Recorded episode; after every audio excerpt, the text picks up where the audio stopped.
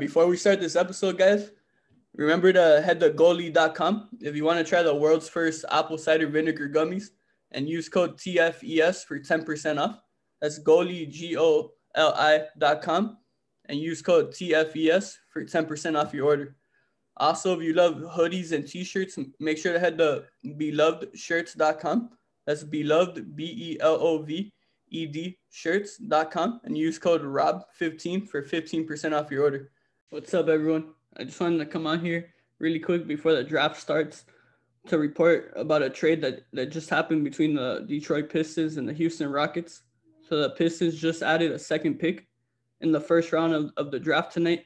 They added the number 16 pick from Houston. And also in the trade, they added Trevor Ariza.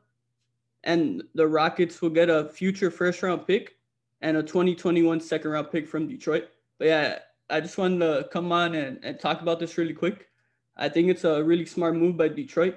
Obviously, they've been struggling now for a couple years.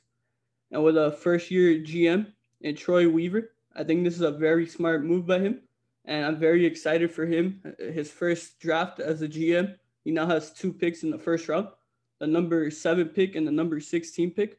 So I'm looking forward to Weaver helping Detroit get back to their their glory days and hopefully have a bright future ahead. Thank you guys for listening.